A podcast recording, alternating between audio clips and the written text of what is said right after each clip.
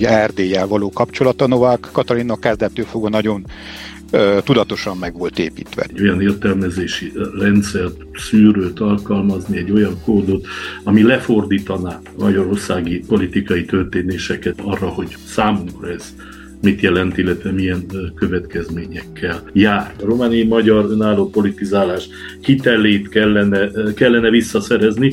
Nem látunk, nem hallunk, nem létezik ez a magyarországi probléma, hiszen nincsen értelmezésük. Nincsen egy olyan önálló értelmezésük, ami lebontaná, vagy ami átértelmezni a mi transzilván világunkra azt, ami most éppen Magyarországon történik.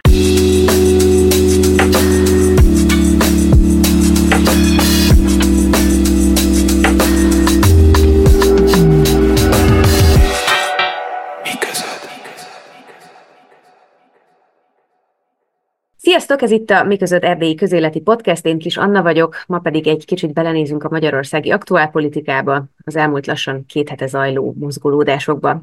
Mielőtt bemutatnám a vendégeim, kérlek iratkozz fel a csatornánkra, hogyha teheted támogass minket a Patreonon keresztül is, ehhez pedig a linket a leírásban megtalálod. Itt van ma velem pedig Fosztó László, antropológus. Szia, Lati! Üdvözlöm a hallgatókat, szervusz! Illetve Magyari Nándor László, szociológus. Szervusz, Nándor!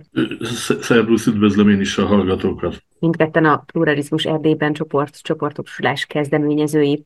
Köszönöm nagyon szépen, hogy elfogadtátok a meghívásomat. Egyrészt azért is tartottam fontosnak, hogy ma átbeszéljük a történteket, mert szerintem ez már rég túl mutat azon, hogy Novák Katalin és Varga Judit lemondtak, másrészt pedig be kell látnunk azt is, hogy az, ami éppen zajlik Magyarországon, az így vagy úgy, de valahogyan ránk nézve ennek milyen hatásai lehetnek. Azt mondják Magyarországon, hogy 12 éve, tehát Schmidt Pál plagizációs botránya óta nem volt ekkora népfelkelés, mint amekkora most van. De hogy honnan is indult a történet, körülbelül két héttel ezelőtt a 444.hu jelentetett meg egy cikket, amiből kiderült, hogy Novák Katalin elnöki kegyelemben részesítette azt a K. Endrét, akit kényszerítésért ítéltek el a Bicskei gyermekotthonban zajló pedofil botrány kapcsán. Ez hatalmas felháborodást keltett, majd múlt csütörtökön Orbán Viktor hivatalosan is bejelentette, hogy módosítani szeretné az alkotmányt, hogy gyerekbántalmazás tettével elítélt ne kaphasson többet elnöki kegyelmet.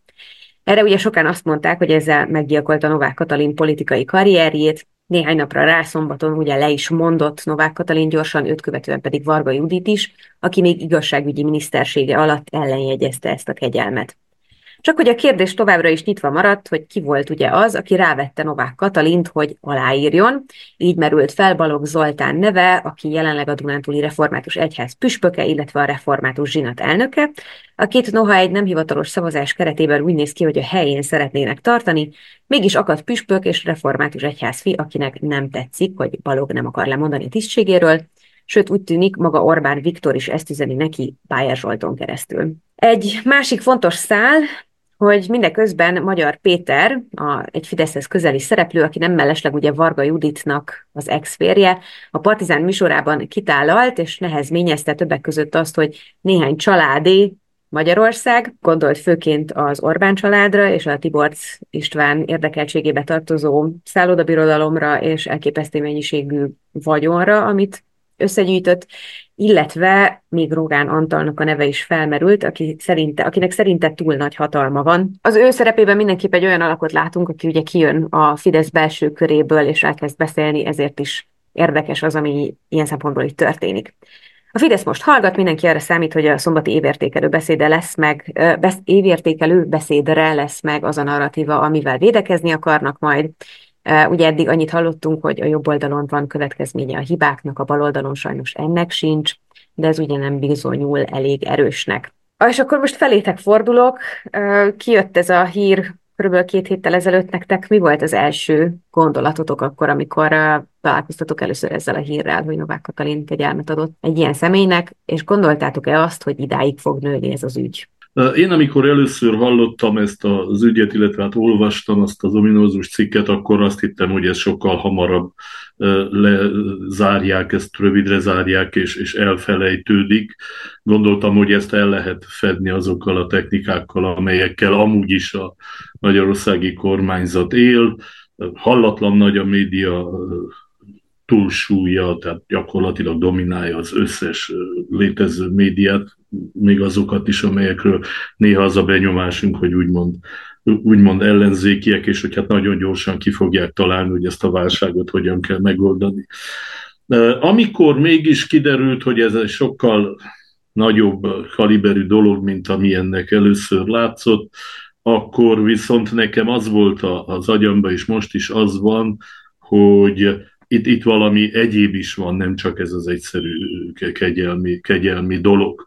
Tudnélik, ugye a kegyelmi dolog, és hát most megpróbálják valamilyen morális piedesztára ültetni, ugye volt elnökasszonyt és a volt miniszterasszony, de hát ez teljesen hatástalan, hiszen nyolc hónap 8 hónappal ezelőtt történt ugye ez a dolog. Itt nem az a baj, ugye, hogy, hogy er, e, eredetileg mi történt, legalábbis a hatalom szempontjából, hanem, hanem az a baj, hogy kiderült, hogy fény derült erre, erre a dologra.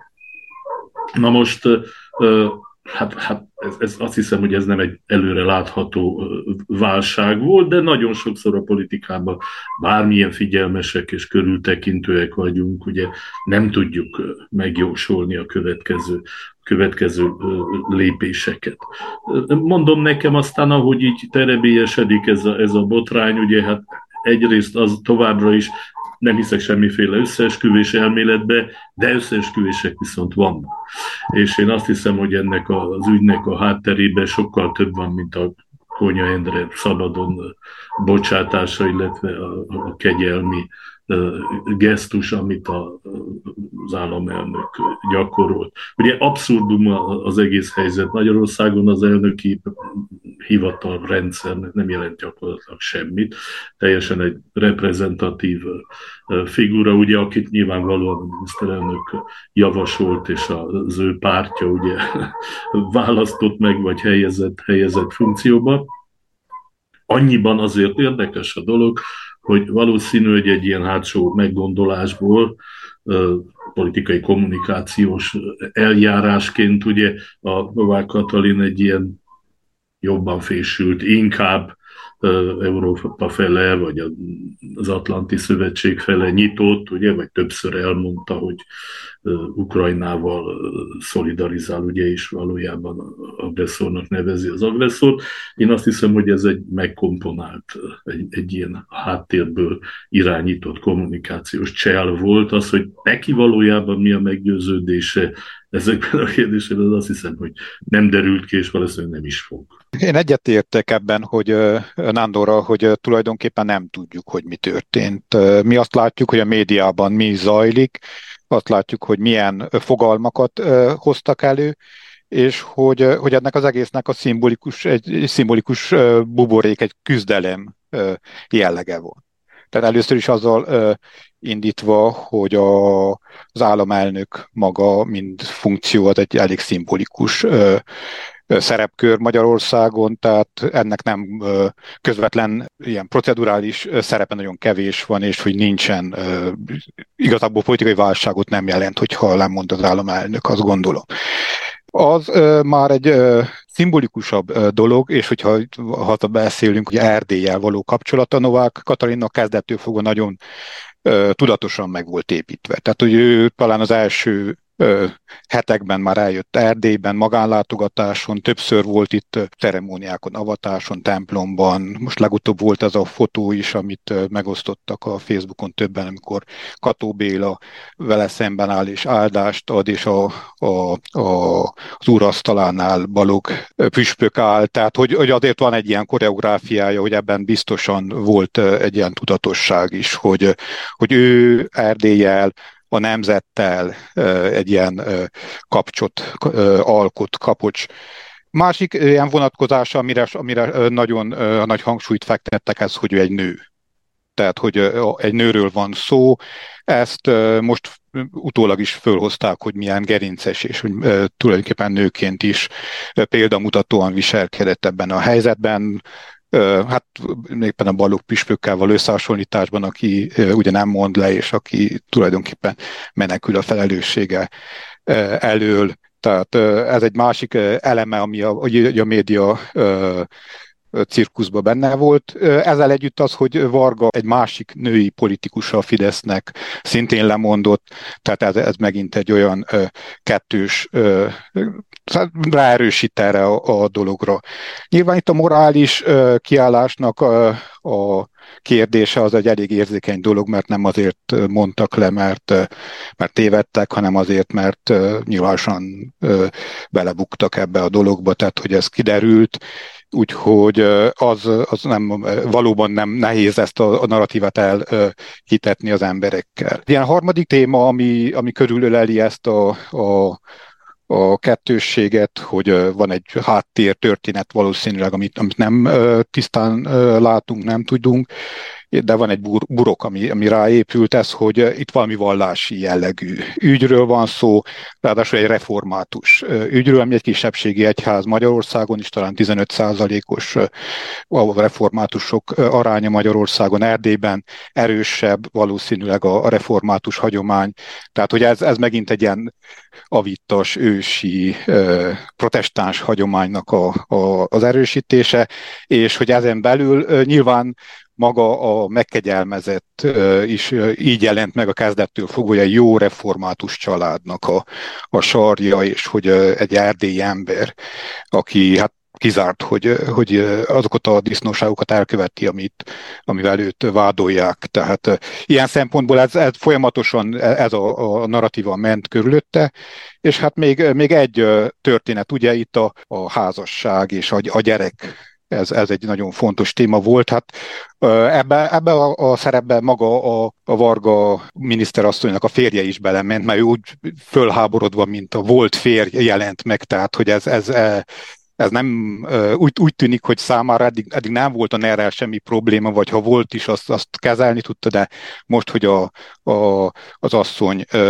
került a, a nyilvánosság elítélő kínpadjára, mert nyilván talán még Novák Katalinnál is rosszabbul járt Varga Judit ebben a, a történetben. Tehát ő most lemondott egy aktív képviselői státusról, és hát az Európa parlamenti választásokba induló képviselőként ő vezette volna a listát, erről is lemondott, és és fölötte ott vannak ezek a korrupciós ügyek, amit a, a, a magyarországi média forgat, de neki nincsenek erdélyi, ennek nincsenek erdélyi vonatkozásai, úgy tűnik, tehát hogy ebben nem, nem volt. Tehát ez a, ezeket a identitáspolitikai burkokat valahogy azért lehet érdemes megnézni, hogy ő mint nő, mint református, mint Erdélyel jó kapcsolatot ápoló ilyen nemzetegyesítő figura, és hogy ennek a, a serpenyő másik oldalán ott van a, a, ugye a, a,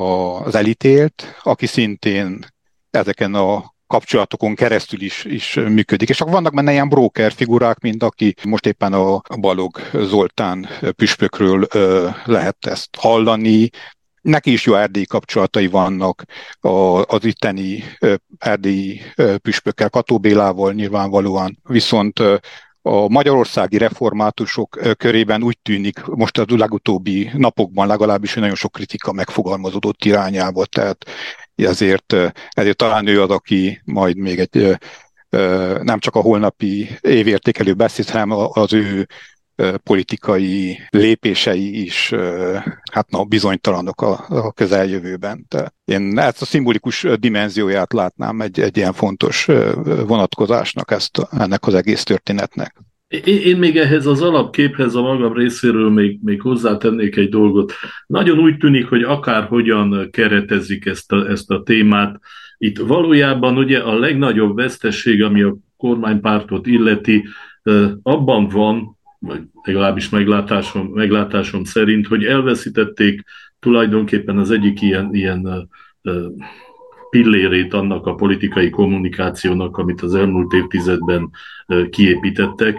Ez, ez pedig a, a, a gyermekvédelem, a pedofília, a, a családvédelemmel kapcsolatos narratíva, amiről újfent kiderült, hogy ez tulajdonképpen csak egy politikai kommunikációs termék, ugye?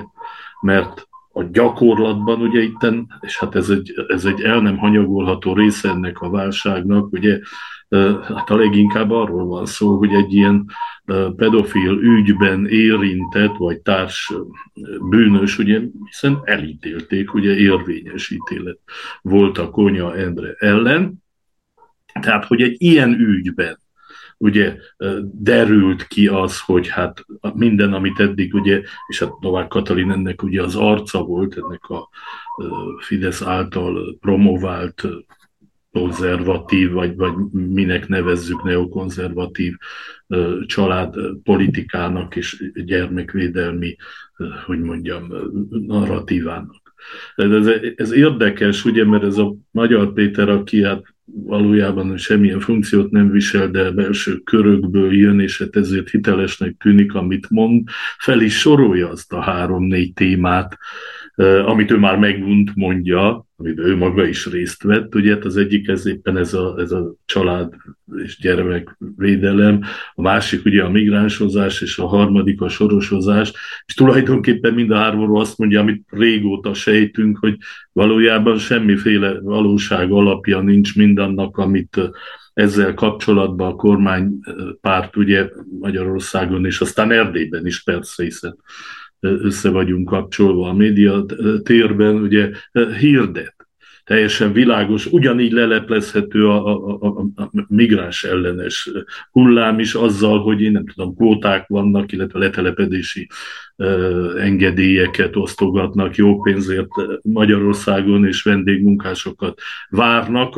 A valóság itt is pontosan ellentmond annak a narratívának, ami, a, ami folyik semmilyen formában nem működik az, amit itt tusványosan ugye Orbán Viktor a, a bevándorlókkal kapcsolatban egy ilyen rasszista toposzban ugye megemlített, hogy hát itt, itt nem az a, hogy a a fajtisztasága a lényeg, hogy nehogy Európán kívüliek jöjjenek, ők éppen Európán kívülieket látnak vendégül, ugye vendég, vendégmunkásként engednek munkát vállalni Magyarországon, de úgy tűnik ugye, hogy a, a felszíni narratíva, ami, a, ami egy nacionalista, ugye nemzeti szöveg, ami folyamatosan megy, ez, ez messze felülírja azt, hogy ezen belül a különféle politikai kommunikációs panelek, azok, azok teljesen fikciókra épülnek. Na most, és mindez hogy kapcsolódik Erdélyhez? Hát most itt ugye itt egy direkt szál van, ugye, mert hogy itt egy erdélyi származású, vagy továbbra is ugye erdélyi embernek a kegyelmi ügyéről van szó. De, de itt van a másik, ettől sokkal erősebb szál az, hogy az erdélyi magyarság lényegében és közvetlenül csak a magyarországi kormány médiát fogyasztja, ugye? és hát teljesen bedől, hiszen még nem a magyarországiak is bedőlnek a mindenféle posztrú és alternatív tényekre épülő narratíváknak, hát még azok, akik, akik igazán nem látják át azt, hogy Magyarországon mi folyik, csak naponta ugye súlykolják nekük a médiákban, hogy mit kellene gondolniuk ezekről a dolgokról. Most egy kicsit, hogyha általánosabban tekintjük, és én mindig általánosabban tekintem, másrészt meg meg mindig szeretem ugye ezt az erdélyi szálat követni, hiszen ez érdekel engem, engem igazán, akkor ugye azt lehet, azt lehet ez esetben is mondani, ugye, hogy egyrészt hát azért vagyunk ennyire kiszolgáltatottak, az erdélyi magyarság. Magyarországon domináns narratíváknak azért vagyunk ennyire kritikátlanok, mert nincs transzilván elképzelés arról, hogy mi kik vagyunk, merre megyünk, valójában mit akarunk a politikába, nevezetesen az identitás politikába, hiszen azok a nem is egy, hanem több kéve, ami a 90-es években még valahogy össze volt, össze volt kapcsolva, egyfajta hát egy ilyen, egyfajta ilyen transzilván vagy transzilvanista burokban, ami, amin, amin belül voltunk minnyáján, amikor például a különféle autonómia formákról vitatkoztunk, az, az már, már, már nincs. Ugye egyrészt itt van a kettős állampolgárság, intézménye, ami közvetlenül oda kapcsolja Magyarországhoz, ugye az, azt a félmillió embert, aki kérte és megkapta az állampolgárságot. Másrészt itt van ez a mediatikus tér, ami teljesen dominálja az erdélyi magyar médiát is, ugye, amit odától irányítanak, és ami a legfontosabb, hogy a romániai magyar politika képtelen egy olyan értelmezési rendszerrel jönni, vagy egy olyan értelmezési rendszert, szűrőt alkalmazni, egy olyan kódot, ami lefordítaná magyarországi politikai történéseket arra, hogy, hogy, hogy számunkra ez mit jelent, illetve milyen következményekkel jár. Én ebbe a nagy elhallgatásba és tanástalanságba az RMDS semmit sem mond, egyetlen zavaros, jó, hogy az ők dominált labban megjelent cikk szól, egy, egyféle ilyen háttérértelmezés, ami egy az egybe hozza ugye azt a narratívát, amivel a kormánypárt most el akarja takarni ezt az ügyet. Ugye nem látunk, nem hallunk, nem létezik ez a magyarországi probléma, hiszen nincsen értelmezésük. Nincsen egy olyan önálló értelmezésük, ami lebontaná, vagy ami átértelmezni a mi transzilván világunkra azt, ami most éppen Magyarországon történik. Hogyha nem lenne, ha nem lenne tragikus, akkor vicces lenne, ahogy a legbuzgóbbak rögtön elkezdték Novák Katalit megvédeni akkor, amikor lemondott, és aztán figyelmeztetni kellett őket, hogy hát álljatok meg, mert akkor ti most a nagy Orbán Viktornak mondotok ellent, hiszen ő engedte el a kezét, illetve nagy valószínűséggel ő szólt, hogy Novák Katalin önként le fog mondani. Úgyhogy még a, és hát ezek olyan emberek, akik közéleti szerepet visznek, és el vannak tévedve ebben a, ebben a témában, nem tudják igazándiból, hogy mi történik, illetve nem hajlandóak, és nem is tudják, szerintem már elveszítették a legtöbb politikus azt a képességét, hogy önállóan elképzeljen egy ilyen erdélyi, romániai, magyar politikai mezőnyt, és hogy azon belül értelmezze újra azokat a dolgokat, amik most magyarországi politikai válság kapcsán is hát kibontakozni látszanak. Jó, hát itt bele is mentél már két olyan témába, amiről szeretném még, hogyha beszélnénk. Az egyik ugye az, hogy, um, hogy hogyan viszonyul, vagy nem viszonyul a történtekhez az RMDS, így egyáltalán a, a, az erdélyi magyar politikum, és hogy az, hogy ugye nem viszonyul, mert hogy nem láttunk semmilyen megszólalást, ez igazából mit mond el a romániai magyar politikai szcénáról, László? Hát én azt gondolom, hogy itt erre a kérdésre is reagálva, de folytatva, amit elkezdett mondani Nándor, hogy, hogy itt az a próbálkozás, hogy áldozatnak beállítani Novák Katalint és Varga Juditot, ez, ez nem működhet, mert itt a sokkal súlyosabb ügyről van szó, és a reális áldozatok azok a gyerekek.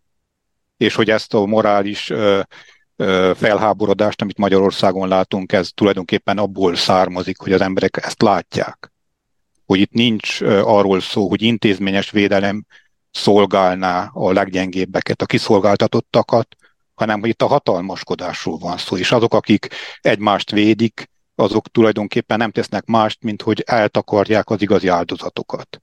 És hogy ez teljesen ezzel nem törődik senki.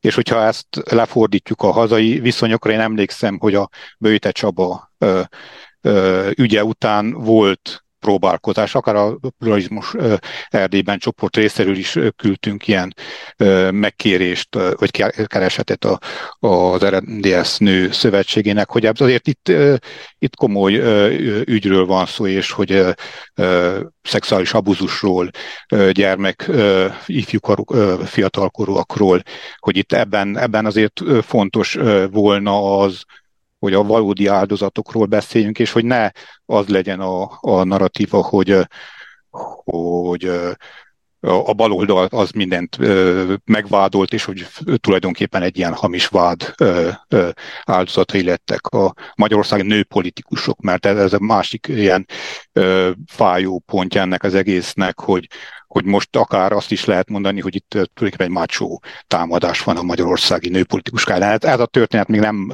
épült így, és nem is hiszem, hogy ez, ez most már ebben az irányba tudna menni. Itt sokkal inkább arról szól a mostani sztori, hogy Balog Zoltán mentorálta Novák Katalint, ő fölépítette, tehát hogy volt a Fidesznek egy ilyen, ilyen belső nőpolitikája, és ugye ez, ez most valahol megbukott.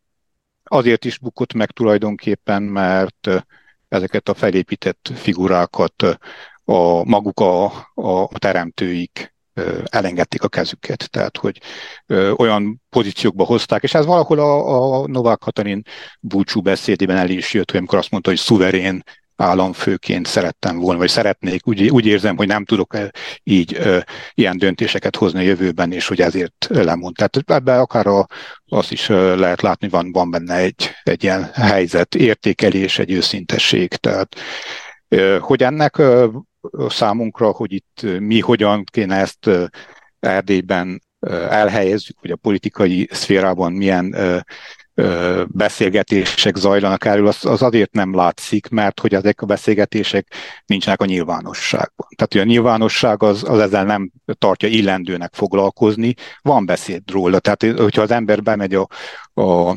valamilyen kocsmába, vagy hogyha így beszélget, akkor elmondják, hogy ez egy jó nő volt, a jó politikus volt, a kedvenc politikus volt, mások pedig azt mondják, hogy hadd el, mert csak egy báb volt. Tehát, hogy erről, erről van beszéd, csak hogy ennek nincsenek meg a, azok a, a média csatornái, vagy ha megvannak, akkor azokat olyan módon eldugaszolta most a, a félelem, hogy, hogy nem akarnak beszélni, és ez ugyanarra a problémára megy vissza a kiszolgáltatottság kérdésére, mint hogy a gyermekek a legkiszolgáltatottabbak, őket éri az abuzus, egyre inkább az a, a, a hatalmi konstrukció, ami, ami, ami körül vesz, az, az arra szolgál, hogy a hatalmasokat védje, és hogy ettől félnek a, a, a, a médiában, a nyilvánosságban megszóló emberek, vagy elhallgató emberek is, hogy, hogy nehogy rájuk is vissza üssön ez a, a kérdés. Tehát azt gondolom, hogy még mindig a hatalmaskodás, legalábbis a hatalmaskodásnak a látszata, hogy hatalom van a kezében azoknak, akik a nyilvánosságot kontrollálják, az, az, az meg elnémítja, megbénítja a társadalmat. De van egy jó hír erre nézve, azt gondolom, hogy ez az, egész, ez egy ö, olyan fajta burok, ami, ami ki tud pukkadni, és hogy holnap ö, például a hősök terén fiatal influencerek, olyan az a generáció, akik tulajdonképpen már nem is nézik a tévét. Tehát, hogy az rájuk tulajdonképpen az m az üzenetei, vagy azok a fajta ö, hatalmi konzervatívnak ö, címkézett, ami nem, nem konzervatív tulajdonképpen, de hát erről most nem szeretnék vitát kezdeni, de hogy ez a fajta buborék, ez, ez nagyon törékeny. Tehát ez a hatalom, ami a, a reprezentációra és csak erre a megfélemlítésre épül. Emlékszünk Romániában, milyen hamar egy összeterelt nagy tömegnek akart beszédet mondani Nikolai Ceausescu 89 december 21-én, és akkor elkezdtek fütyölni, és egyszerűen összeomlott. Tehát, hogyha az évértékelő beszéd során elkezdene Magyarországon, tudom, ez nem fog megtörténni, mert hogy sokkal jobban megvan ez óva, és oda nem engednek be akárkit. De hogyha az emberek elfordulnak, akkor ennek a hatalomnak nagyon ö, ö, hamar a repedései, vagy egyszerűen szét is hullhat. Azt elmondhatjuk, hogy most látszik igazán, hogy mekkora ereje van a a, a Fidesznek és ennek a Fidesz propagandának az erdélyi magyar sajtóra nézve. Tehát így, hogy tényleg felmegy az ember azokra a portálokra, amikről tudjuk, hogy, hogy Fidesz kézben van, vagy hozzájuk köthető kézben van, és hogy zéró tartalom van erről. A Székelyhon annyit csinált, hogy a Novák Katalin lemondó beszédét szövegesített formában hozták le. Ugye a Maszolon megjelent ennek a Pataki Istvánnak talán úgy hívják a dominózus cikke, ahol még hozta ezt a narratívát, hogy ugye ők jobb oldalon van felelősségvállalás, bal oldalon nincs, és hogy mind be kéne fogjuk a szánkat, akik visz magunk, hogy nekünk nem tetszenek dolgok, de ezen kívül tényleg semmi nem jelenik meg sehol. Én, én úgy látom ugye, hogy elsősorban igen, ez, amit mondasz, persze, természetesen ez kiderült, de hát mondjuk számomra ez eddig is világos volt, hanem két ilyen, ilyen, ilyen feladat látszik igazán. És hát a kettő annyira össze van kapcsolva, hogy az ember nem is tudja, nem is nem is könnyű eldönteni, hogy melyikkel kellene kezdeni. Nyilvánvaló, hogy a, a, következő lépés az kell legyen, nem lehet más az erdélyi magyar politika, csak az, hogy visszaszerezni, visszaszerezni a transzilván politizálás önállóságát. Úgy, úgy nem lehet kritikát megfogalmazni, sőt, át se lehet fogalmazni, azokat a narratívákat, amik Budapestről jönnek, hogy közben térden állunk, tartjuk a, a, a tenyerünket ugye az adományért, és hogy mondjam, e, ilyen elájult, extatikus állapotban nézzük a vezért. Hát így kritikusnak lenni, vagy, vagy önálló politikai gondolatokat megfogalmazni nem lehet, ez legyen világos. És hát a másik a média, és a kettő nagyon-nagyon szorosan össze van kapcsolva. Mondom, nem, a médiát is vissza kellene venni, nem könnyű, és hogy mondjam, nem is, biztosan nem is megy egyik napról a másikra, és, és nyilván, hogy a politikának is a romániai magyar önálló politizálás hitelét kellene, kellene visszaszerezni, nem látszik a láthatár. És ez az év, ez, ez, ez nagyon kritikus lehet ebből a szempontból, de bizonyos értelemben a politikában mindig úgy van, hogy minél rosszabb, annál jobb. Tehát lehet, hogy jó lenne, hogyha az idén kiderülne az, hogy, hogy ezt az utat nem lehet folytatni. De mindig azt mondtam, azt mondom most is, elemzéseimben is azt írom, és azt is gondolom, hogy Magyarország, mint egy önálló, szuverén állam, viszonylag könnyen magához tud térni ez delírium után, ugye, ami ezt a nacionalista, a szélső jobboldali elhajlást illeti. Az edély magyarságnak nagyon vékony pallon kell járnia. Elfogyunk el fognak menni az emberek, és akkor már kitalálhatjuk a világ legjobb és számunkra adekvált politikáit is, nem fog működni, mert nem lesz akinek. Ugye? Tehát mi sokkal nagyobb, nagyobb veszélyben vagyunk. Olyasmi ez, mint amikor ilyen ostor csapásokat, ugye, vagy szőnyeget rázunk, a központban még ugye ez az, az ostorcsapás még nem olyan vészes, de a végén aztán borzasztóan nagyokat csattog és nagyokat üt, ugye, és mi itt vagyunk a végén ennek a, ennek a dolognak, úgyhogy, úgyhogy én, nekem ez a nagy félelmem, hogy nekünk nagyon kevés esélyünk van visszaszerezni a politikai önállóságunk. A, ami a politikai önállóságot illeti, nyilván ez a, az egyik, ez a szimbolikus dimenzió, amit most is említettél, hogy hát ezeket az erős narratívákat lehet leépíteni, ellenem mit tudunk tenni.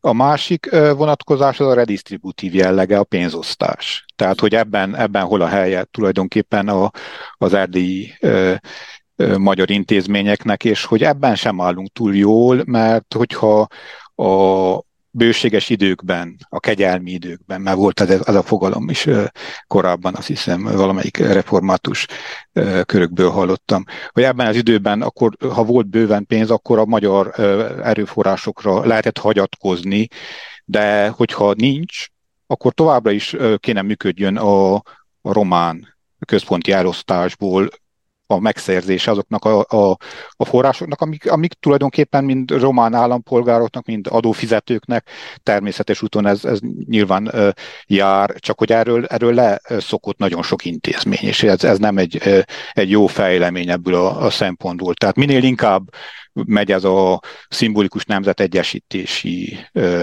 ö, történet, ez a burok építés. Annál inkább úgy tűnik, hogy mi nekünk nincs szükségünk a román intézményrendszerre, ami egy hamis illúzió, mert mi azért itt élünk, és hogy nekünk tulajdonképpen az útjaink, az intézményünk, a színház, a mozi, akármire ö, gondolunk, ezek, ezeket ö, tulajdonképpen a, a román társadalommal együtt ö, kell működtetni, és ennek a részei vagyunk, amíg itt élünk, és ö, amikor elmentünk, akkor nyilván akkor majd multikulturális szimbólumokká válunk, és, és akkor majd megemlékeznek rólunk, mint, mint valaha erdélyi etnikumról, de remélem, hogy ez, ez, a, ez nem olyan hamar történik, mint ahogy itt most Nándor mondja, hogy elfogyunk. Tehát ez, de csak az, ez a kettő összetartozik. Tehát, hogyha kivonulunk a román társadalmi rendszerekből, az újraelosztásból, elhagyjuk magunkat elcsábítani egy, egyfajta ilyen nemzeti idillbe, illuzórikus történetekbe, az, az nekünk ez, ez nem lesz jó tulajdonképpen semmire. És hát itt újra a hatalom és a, a kiszolgáltatottság kérdése, mert, mert ettől még kiszolgáltatóbbá válik az, aki, aki hagyja a, a csá, enged a hatalom csábításának. Mert gyakorlatilag a hatalom e, nyilván abból is áll, hogy, e, hogy tud adni e, erőforrásokat, hogy megfelújítsuk a templomokat, vagy e, más e, ilyen közösségi célú dolgokat építsünk, de a hatalom abból is áll, hogy elhisszük neki, hogy, hogy még, még a jövőben is fogja tudni ezt, ezt fenntartani és csinálni. Tehát én ebben a, a sorozatban, a kiszolgáltatottságok láncolatában azt érzem, hogy, hogy fontos most tényleg a figyelmet a legkiszolgáltatottabbakra fordítani, a gyerekekre, akikkel ez történt, és, és azt megkérdezni, hogy milyen rendszer az, aminek az alján, ahol akin, tényleg akinek semmi hatalom nincs a kezében, azzal szemben bármit megengedhet magának egy intézményvezető, és a al igazgató abban tüsténkedik, hogy ezt el rejtse, vagy hogy elfolytsa ennek a történetét. Tehát én ezért ez, ez, a, ez a legsúlyosabb vonatkozás ennek a történetnek számomra. Az, hogy, az, hogy erdélyi vonatkozás, az, az, az hát ezen a szálon is ugye, ugye kapcsolódik.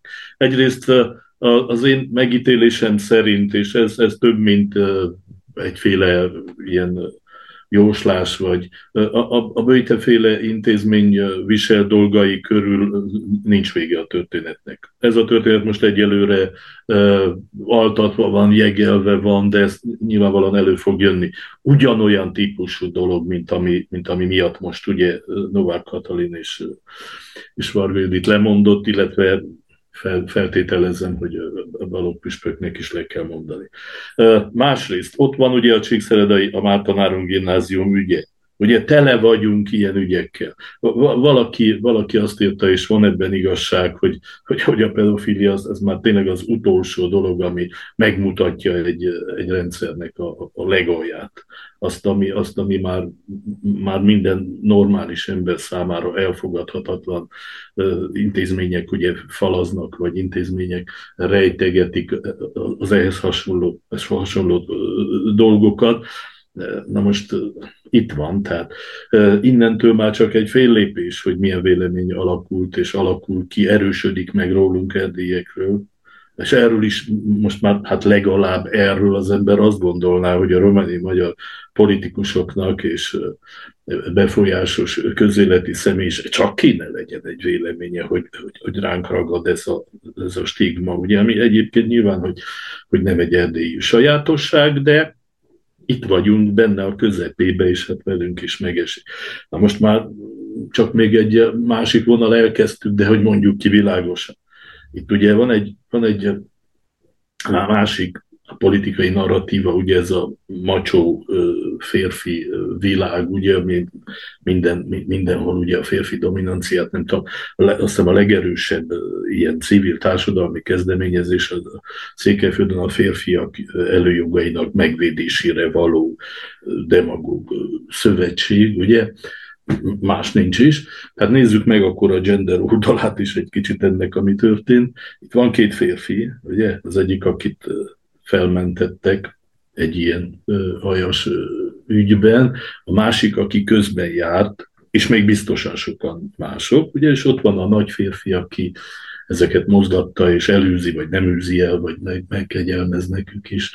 Már most, most már csak a püspöknek kell megkegyelmezni, a hölgyek azok ugye kivonultak, és akkor van két nő. Hát az utolsó két nő, aki még valamilyen mondjuk úgy, hogy lényeges funkciót viselt a, a magyar politikában. Ugye? És hát ezeket is kitisztogatták egyetlen, egyetlen gesztussal.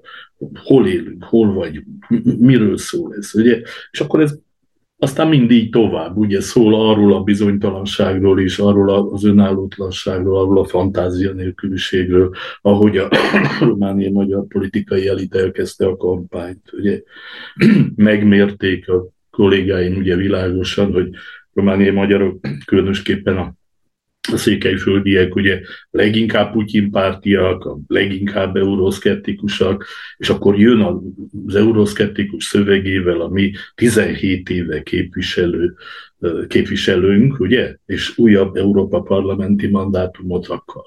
Mit gondoljanak erről az emberek? Hol van az a keret, amiben ezt, ezt el lehet helyezni? Ugye? Eddig gazdasági kérdésekkel foglalkozunk, nem tudjuk, hogy mit csinált, ha összeszámoljuk a fizetését, az nettó egy milliónál több volt ugye a 17 év alatt, és még egy másfélszer ennyit elkölthetett, ugye. Biztos vagyok benne, hogy a megfelelő intézményeket támogatta, jó legyen legyen itt ennyi elég, ugye? És akkor most egyszerűen jön egy környezetvédők elleni, és nyilván baloldali, meg liberális erők elleni új szövege. Úgy véletlenül ez jutott most az eszébe, és ezt a hangot ütötte le. Jön a szóvívő, és azt mondja, hogy hát nem is olyan lényeges ez a mélyzöldezés, hát Na, most ez jutott eszébe 17 év után. Nem az jutott eszébe, hogy elmondja nekünk, hogy mi mindent sikerült megvalósítani, ugye? 17 év elég hosszú idő, ugye? Különösen egy ilyen fiataloknak, mint ti vagytok. És hanem, hanem azzal, hogy nem tudom, hogy milyen hibás döntések születnek az Európa Parlament szintjén, csak elfelejti elmondani, hogy melyek ezek a hibás döntések. Ugye? Melyeket rendre ő és az ő parlamenti frakciója, Wink, Winkler Gyuláról beszélek, ugye? Rendre megszavazott. És akkor most hirtelen 17 év után eszébe jutott, hogy valami egészen más. Hogy lehet hiteles ez a politika?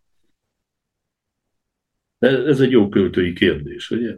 Nem az. És rájönnek az emberek. Rájönnek, mert nagyon sokan tudnak a sorok között olvasni, még akkor is, hogyha ezt valamilyen nacionalista mázzal ugye, vagy szuverenista mázzal, vagy nem tudom én mivel ugye le fognak, le fognak önteni. Hát csak hogy még ide a, visszakapcsoljuk ehhez a macho dologhoz, amit uh, most ebbe a, a hozzászólásban Nándor kiemelt, hogy ez nyilván nem erdélyi kérdés. Ez Romániában a szélsőjobb pártnak ugyanez a problémája, tehát az AUR-nak ugyanilyen nyári táborban történt erőszak, vagy ifjú, fiatalkorúak elleni elkövetett szexuális abúzus jellegű ügyei vannak. Tehát, hogy ez a, a politikai kultúrának tulajdonképpen szerves része, ez nem idegen ettől. Tehát az nem meglepő tulajdonképpen, hogy ez a, a szélső jobbon, tehát a, a jobbiknak is voltak ilyen botrányai korábban, nem szóltak ilyen nagyot, de emlékszem, hogy valamelyik vezető politikusáról kiderültek dolgok, meg tehát, hogy itt, itt ez a az egész foci drukkerek, mácsózó, himsovén ö, szövegeket forgató közösségek. Ezek, ezek olyan, olyan jellegű társaságok, amikben ez szerintem rutinszerűen működik, működnek ezek a dolgok. Az, hogy most a, a felszínre került, és pont két női politikuson ö, csattant el az ügy, ez, ez paradoxon, de ö, valószínűleg ez, ez szintén ennek a kultúrának a része. Tehát ők voltak a legszélén ennek az egésznek, tehát ilyen szempontból ö, Rajtuk csattant az ostora, hogy én azt az előtt próbáltam mondani, ugye? Igen, tehát de ez hát mondom, hogy a, a román politikában is ugyanez van. Tehát, hogy itt is, ha, ha körülnézünk tulajdonképpen, amikor Dancsila miniszterelnök asszony volt, akkor, akkor ő tulajdonképpen ugyanezt a, a balhét, ugyanezt a szerepet kellett szegény elszenvedje, bábnak tekintették, meg hogy Dragneának a, a játékszere ilyen politikai célokra játszák, és az összes hibáját tulajdonképpen talán nem is volt annyira rossz politikus, vagy annyira nem volt alkalmatlan, de hogy még felnagyította azt, hogy egy nő. Tehát tulajdonképpen ez, ez Romániában sem jobb a helyzet ebből. Ami az egyházat illeti, a román egyházak nem szeplőtelenek ebből a szempontból, tehát itt is a, az ortodox egyházat hasonló vádak érték. Ott összezárt ott is az egyház, tulajdonképpen védik a, a, a a pedofil papokat, tehát ez, ez nem hallatlan. Viszont az, hogy a működési módja ennek az egésznek ugyanilyen a kiszolgáltatottaknak az elhallgattatása, a kiszolgáltatottaknak a, az abuzus titkolása vagy folytatása, ez, ez ami tulajdonképpen itt egy, egy nagyon súlyos következménye. Tehát minden ilyen nagy hatalmi felépítménynek, nem akarok túlzást mondani itt a két országról beszélve, ebbe, ebbe azért az, valahol az alján vagy a titokban sok szenvedés húzódik. Egy utolsó téma, amiről még szeretném, hogyha szót tudnánk ejteni, az ugye a közelgő választások, és ugye sokan mondják, meg gondolják, hogy ahhoz, hogy az RMDS itt valós eredményeket tudjon elérni, ahhoz azért már pedig szüksége van a Fidesznek a segítségére is arra, hogy azért csak átnyúljanak Magyarországról ide, és megsegítsék ezt a folyamatot. A kérdésem az az, hogy lesz-e így figyelme, energiája, ideje a Fidesznek arra figyelni, hogy mi történik itt az RMDS-szel, hogyha a saját házuk táján jelenleg ekkora problémával kell szembenézzenek. Egyáltalán tud az RMDS bármit nyerni a Fidesz nélkül? Én azt hiszem, hogy teljesen ilyen választástechnikai szempontból az a vízválasztó, hogy történik-e megegyezés most első körben az Európa parlamenti választások és a helyhatósági választások összekapcsolásáról. Ha nem történik, akkor nagy valószínűséggel nem tudja önállóan elérni az RNDS az 5%-ot, hiszen leginkább nem is azért, hogy a magyar választók, a romániai magyar választók átszavaznának román pártok, hanem inkább azt gondolom, hogy, hogy passzívak maradnak, tehát hogy, hogy nem mennek el elegendő számba és arányban ugye a, a választásra. Ha meg összekapcsolják, akkor, hát akkor a dolog, akkor a dolog kétesélyes, Kétségtelen, hogy akkor is fennáll annak a veszélye, hogy nem lesz elég szavazó, de akkor, akkor a mozgósítás jobb lesz. Az összes mérés az elmúlt 30 évben azt mutatja, hogy hát az emberek a leginkább a helyhatóságban érdekeltek, azzal lehet őket mozgósítani, ugye különösen ott, ahol, ahol van alternatíva romániai magyar szempontból ilyen ugye gyakorlatilag nincs, illetve hát lehet, hogy valahol megtörténik, hogy ilyen előválasztásokat tartanak. Amikor Csíkszeredában ezelőtt négy évvel előválasztások voltak, meglepő módon magas volt az érdeklődés és a, a részvétel ezen, ezen az eljáráson. Na most, ami pedig hát az őszit illeti, bizonyos értelemben ugye bebiztosítva érzi magát az RMDS, van alternatív bejutási küszöb ugye a, a, a parlament esetében, hallatlanul nagy veszteség lenne, hogyha nem érnék el az 5%-a, csak ilyen vigeszága jutnának be, vesztenének rengeteg pozíciót ugye a parlamentbe, de hát azt fogják majd kommunikálni, hogy ez demográfia és nem az ők rossz politikai vonal, vonal vezetése. Én inkább, én inkább azt lát, nyilvánvaló ugye, hogy, a, hogy a, biztos vagyok benne, hogy, hogy, hogy fog jönni a Fidesz részéről, és fogják támogatni a kampányt, bár, bár hogy nincsenek kormányon itt Bukarestben, Romániában, ez azért azt hiszem egy kicsit visszavágja az elkölthető kampány, kampánypénzeket, úgyhogy valószínűleg visszafogottabb kampány, kampányok lesznek az idén. Ugye az elnök választáson meg teljességgel érdektelen, valószínű, hogy fognak ott alkudozni, hogy mit üzenjenek a romániai magyarságnak, hogy kire szavazzon, és hát esetleg ez beváltható majd valamiféle politikai, adminisztratív funkciókra a választások, a választások után. A nagy csúsztatás, amit folyamatosan bosszantó, és mi erről sokat beszéltünk, és, és hát próbáljuk is eljuttatni valahogy a nyilvánosság, az az, amikor a, a, a politikusaink szélső jobboldali álláspontjaikat, narratívájukat úgy próbálják beállítani, mint hogyha ez valamiféle business as usual, mint hogyha valamiféle hát középen levő, kicsit, kicsit jobboldali, valamilyen néppárti populista narratíva lenne, nem az. Tehát a, aki abból indul ki ma, hogy a Fidesz, hát ez teljesen világosan látszik az Európa parlamenti felállásban, ugye?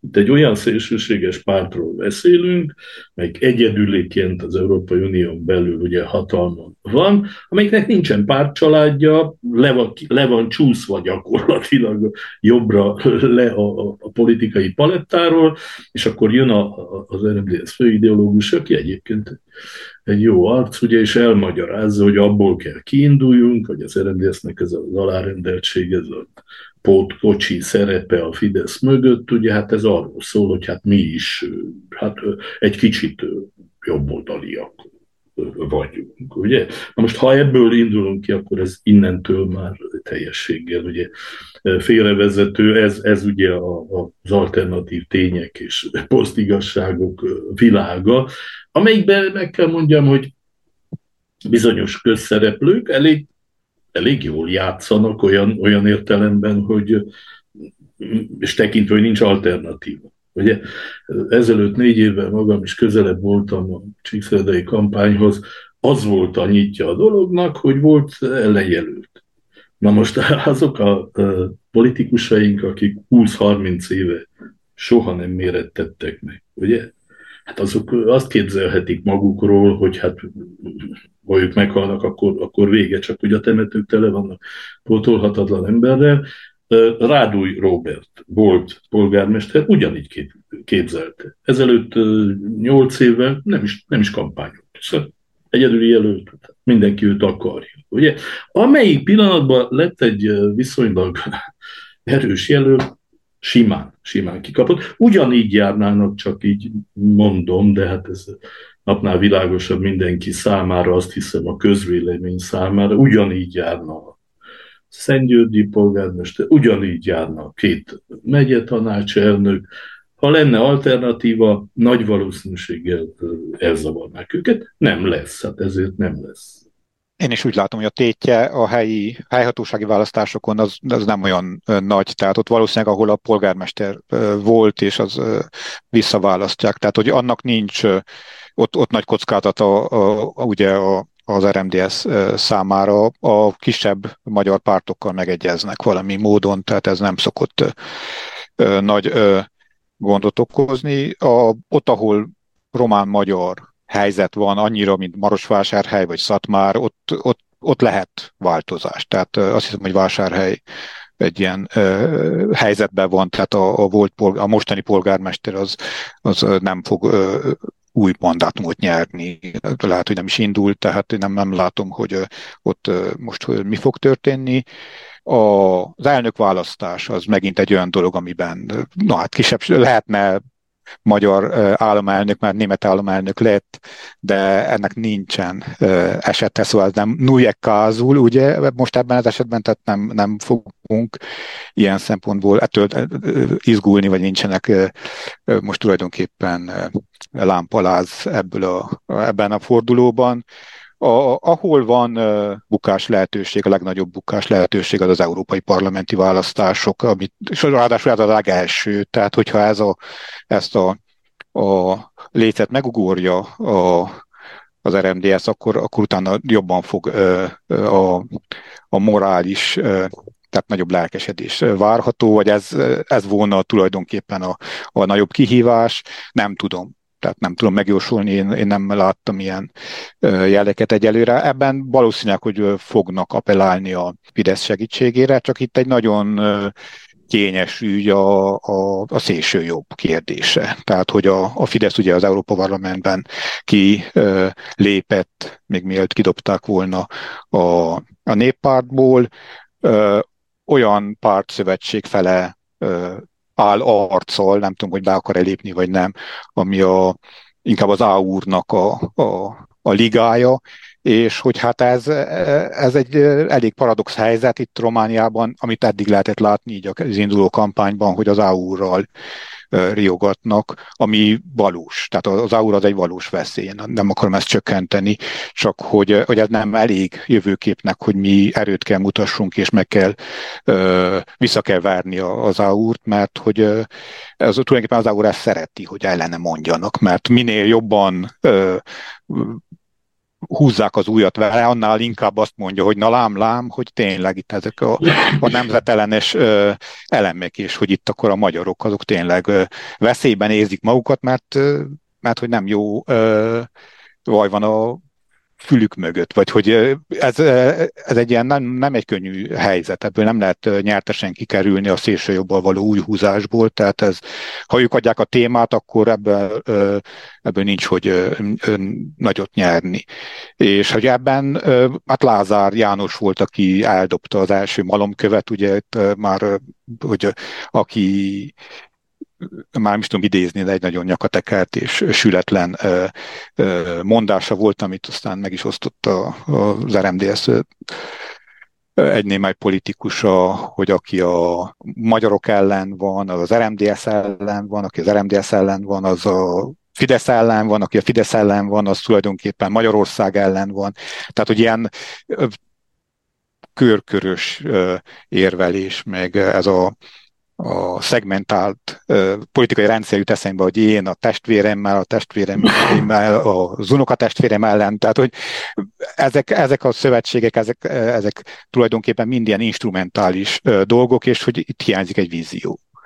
És a, a az összevonásokkal is ez a fő problémám nekem, hogy arról beszélnek, hogy hogyan lehetne procedurálisan befolyásolni a demokratikus procedúrák manipulációjával befolyásolni a választási részvételi arányokat, mert ez tulajdonképpen a, a kulcsa annak, hogy bejut az RMDS, hogy mekkora lesz a, a részvétel. Mert hogyha magas a részvétel, a románok úgy általában ö, nagy számban mennek el Romániában, a magyarok ennek valószínű, hogy alacsonyabb részvételi arányra lehet számítani éppen a, az EU-szkepticizmus miatt, akkor, akkor az 5% nehezebben jön ki. De hát, hogy ezt úgy lehetne ugye valahogy billenteni, hogy akkor együtt tartani az önkormányzati választásokkal, amikor, amikor valószínűleg a polgármesterek a saját újraválasztásuk miatt is többet kampányolnak, vagy hát ott van tulajdonképpen némi erőforrás ebben, és hát az is egy racionális megfontolás, hogyha négy forduló van, talán még lehet több is, mert nem egyből fogják az elnököt, majd nem fogjuk egyből tudni megválasztani, akkor ez az év, ez egy folyamatos kampány. Hát az, ki, ki bírja azt ki? Tehát mindenki tulajdonképpen annyira fáradt lesz, annyira unja, hogy nem fog oda nézni, tehát hogy nem, nem, nem foglalkoznak. Hát itt az első az, amit próbálnak most fölépíteni, megpörgetni, és ha itt magas lesz a részvétel, és az AMDS is elég magas mobilizáló képességgel tud rendelkezni, erre majd még rásegít esetleg a, a, a Fidesz egy-két politikusait körutat tesz, vagy majd a robot telefonon keresztül belemondja a Szijjártó, vagy nem tudom, ki szokott ilyen üzeneteket küldeni. Legutóbb azt hiszem, hogy éppen a külügyminiszter volt, aki bíztatta a népet arra, hogy menjünk választani, és az RMDS-re szavazzunk. Tehát ez, ez a, a fő kockázat. Most azt hiszem az első a június 9-i forduló. Hát meglátjuk. A parlamenti képviselet az biztosítva lesz, az, az valószínű, hogy ha nem is lesz 5 de bejutnak, de meg lesz az 5 én azt gondolom abban az esetben. Így, így érzem, de hát ez teljesen megérzés, nekem nincsenek adataim erre vonatkozóan. És hogy... Hát ha általában megszokott lenni, akkor lehet, hogy most is meg lesz, ki tudja. Magyari Nandor László és Fosztó László, nagyon szépen köszönöm a mai beszélgetést. Nektek nagyon köszönöm, hogy itt voltatok velünk, találkozunk a jövő héten is, ha minden igaz, addig is minden jót nektek, sziasztok!